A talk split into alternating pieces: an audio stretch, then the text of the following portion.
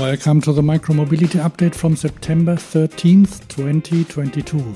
I'm Hans Dorsch, and today will be a short update.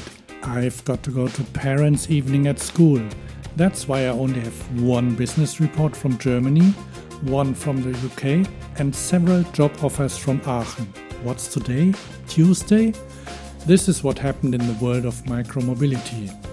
And before we start, if you like this podcast, recommend it to your friends and give it 5 stars on Apple Podcasts or Spotify.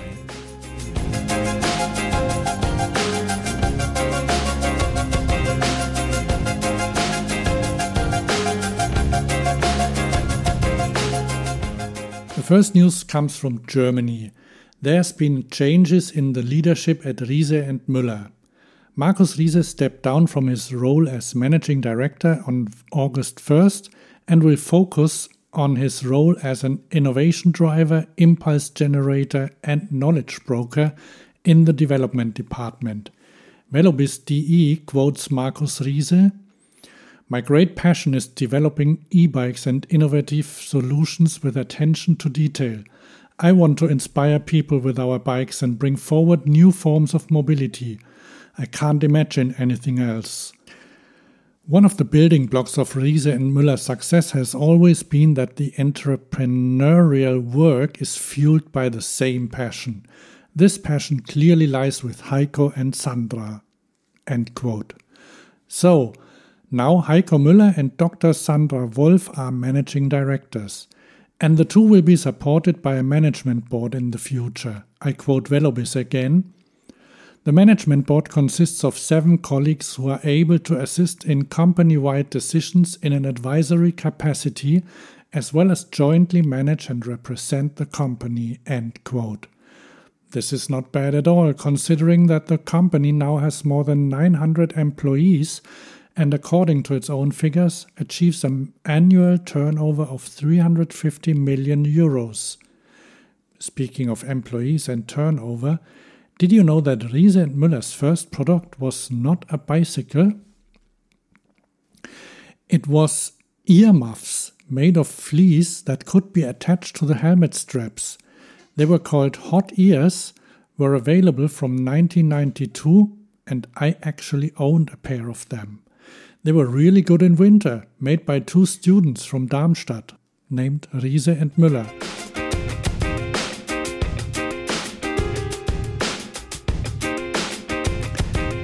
Now, an announcement from the UK.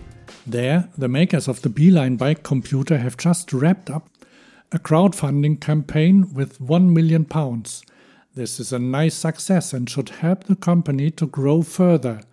I quote from bikebiz.com The company will use the investment to grow its consumer offerings, expand into new markets, and continue building on the navigation technology. Over 80% of the target was raised from existing shareholders and new angel investors, while the remainder came from the general public. End quote. I tested their first product in 2017 and found it super interesting. A small puck with a display that could be attached to the handlebars and offered navigation for bicycles or motorbikes, without a map and without precise turn by turn directions, but instead with a large arrow that indicated the direction to the destination, the beeline, as it was called.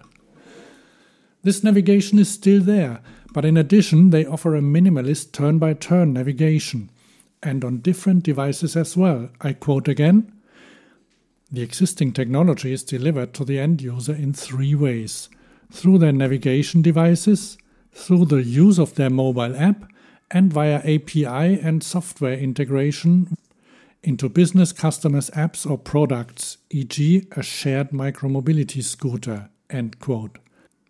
Take a look at this technology. I still find it very exciting and a bit quirky as well, in the best sense.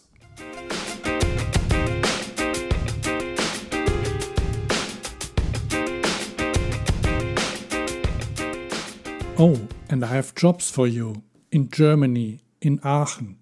The company Velocity is developing a station based Pedelec sharing system that's already in use in various cities. Apparently, the company is also just taking off. That's why they are looking for people in Aachen. I've picked two out of maybe six job offers. The first one I quote CTO, male female diverse micromobility. Are you passionate about complex development projects from different disciplines and give them the necessary structure? You always keep an overview and are a doer? Then we are looking for you as a CTO for our micromobility startup. End quote. I won't even start listing all the tasks, but there's a lot of them. Well, you're the head of technology there after all. You should already have a few years of experience in managing development projects and leading small teams as well. If this sounds like you, you find the link in the show notes. And if you're still studying, there's another job there.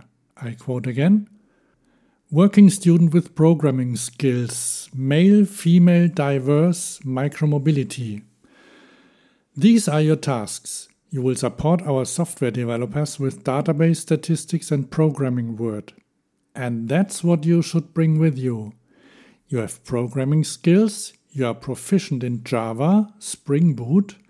Ideally, but not necessarily, you have experience with JavaScript, TypeScript, Angular, HTML, CSS, Azure, and test driven development. You have a desire to learn and develop further. You bring a good dose of initiative and a sense of responsibility and strengthen the team through your cooperation. End quote. The link to this job is in the show notes as well.